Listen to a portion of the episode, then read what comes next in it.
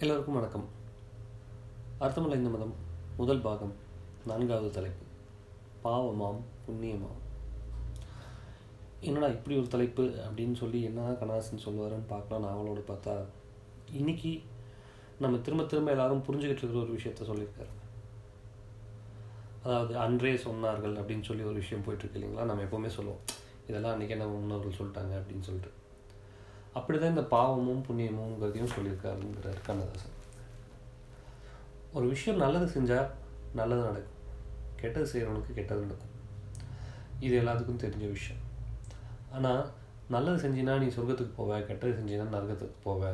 உன்னோட பாவ கணக்கும் புண்ணிய கணக்கும் ஏறிக்கிட்டே போகும். நீ செய்கிற பொருளை பொறுத்து செய்கையை பொறுத்து அப்படின்னு. அப்போது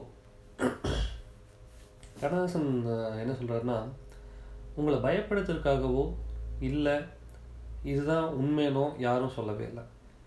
நீங்கள் பாவம் செஞ்சால் நரகத்துக்கு போவீங்க புண்ணியம் செஞ்சால் சொர்க்கத்துக்கு போவீங்க. ஒரு ஆன்மா இறந்ததுக்கப்புறம் அது எங்கே போகுதுன்னு யாருக்கும் தெரியாது.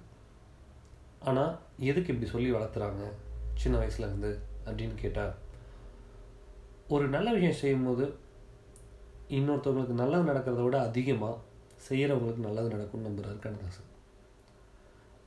பாசிட்டிவ் எனர்ஜியை கெயின் பண்ணுறதுக்கு நல்லது பண்ணணும்.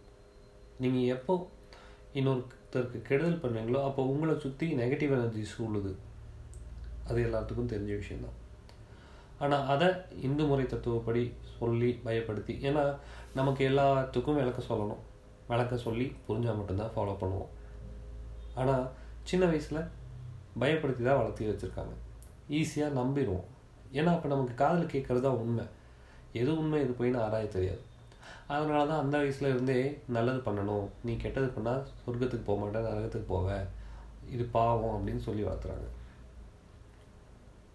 சரி இதில் போயிட்டு இன்னைக்கு என்னடா சயின்ஸு பாசிட்டிவ் எனர்ஜி நெகட்டிவ் எனர்ஜின்லாம் சொல்லிட்டு இருந்தால் மட்டும்தான் நம்ம பண்ணுறோம் ஆனால் கண்ணஹாசன் இதை வந்து இந்து மதத்தில் எப்படி சொல்லியிருக்காங்கங்கிறத அழகாக சொல்லியிருக்காரு. ஒருத்தர் கஷ்டப்படும் போது கூட எந்த காரணத்தை கொண்டும் இன்னொருத்தருக்கு பாவம் செஞ்சிடக்கூடாது அப்படிங்கிறார். அப்படி செய்கிற பாவம் கண்டிப்பாக உங்களுக்கு நெகட்டிவ் எனர்ஜியை தான் ஏற்படுத்தும். மேற்கொண்டு நீங்கள் பாசிட்டிவ் எனர்ஜியை கன்வெர்ட் பண்ணுறது ரொம்ப கஷ்டங்கிறார். இப்படி சொல்லல அவர். ஆனால் அந்த புத்தகத்தின் வெளிப்பாடாக நான் என்னோடய கருத்தை இப்படி சொல்கிறேன் பாவம் பண்ணுறதும் புண்ணியம் பண்ணுறதும் அப்படிங்கிறது அவங்கவுங்களோட மனசை பொறுத்து. சரி நான் எப்படி சாகத்தான் போகிறேன் சாகிற வரைக்கும் எனக்கு பிடிச்ச மாதிரி வாழ்ந்துட்டு போகிறேன் மை லைஃப் மை ரூல்ஸ்னு இன்றைக்கி நிறைய பேர் சுற்றிட்டு இருக்காங்க.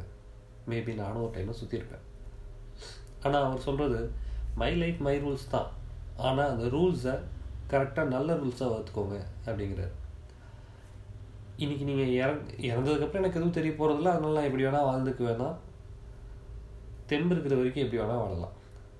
நம்ம ஓஞ்சி உட்காரும்போது தான் அதோட நம்ம திரும்பி பார்க்கும்போது நம்ம வாழ்க்கையில் திரும்பி பார்க்குறப்ப நல்ல அனுபவத்தையும் இனிமையான ஞாபகங்களையும் உருவாக்கணும். ஸோ இதை தான் அவர் வித்தியாசமாக சொல்லியிருக்காரு. பாவம் பண்ணக்கூடாது புண்ணியம் பண்ணணும் அப்படின்னு சொல்லிட்டு. அர்த்தமுள்ள இந்து மதம் பொறுத்த வரைக்கும் இந்த மாதிரியான விஷயங்கள் ரிப்பீட்டடாக வரும். ஸோ நான் என்னால் முடிஞ்ச அளவுக்கு கட் ஷார்ட் பண்ணி கருத்துக்களை மட்டும் சொல்ல விரும்புகிறேன் இதுவே ரெண்டு டாப்பிக்கில் அவர் எழுதியிருக்கார். பாவம் புண்ணியமாம் மறுபடியும் புண்ணியம். மறுபடியும் புண்ணியம் அப்படின்னா கண்ணு கெட்டதுக்கப்புறம் சூரிய நமஸ்காரம் பண்ணி பிரயோஜனம் இல்லைங்கிறார். பாவமும் புண்ணியமும். எதாக இருந்தாலும் யோசிச்சுக்கணும் நீங்கள் செய்கிற ஒவ்வொரு வினைக்கும் எதிர்வினை இருக்குது இது கண்ணதாசன் சொன்னது மட்டும் இல்லை இந்து மதத்தில் சொன்னது மட்டும் இல்லை நியூட்டனும் சொல்லியிருக்காரு. ஸோ கடவுளோ அறிவியலோ எல்லாம் ஒரே மாதிரி தான் சொல்லுது. வார்த்தைகள் மட்டும்தான் வேறு. பாசிட்டிவிட்டி பரவட்டும். பாவங்களை செய்யாதீங்க. புண்ணியங்களை சேர்த்துக்கோங்க. உங்களுக்கு தான் அது சந்தோஷம்.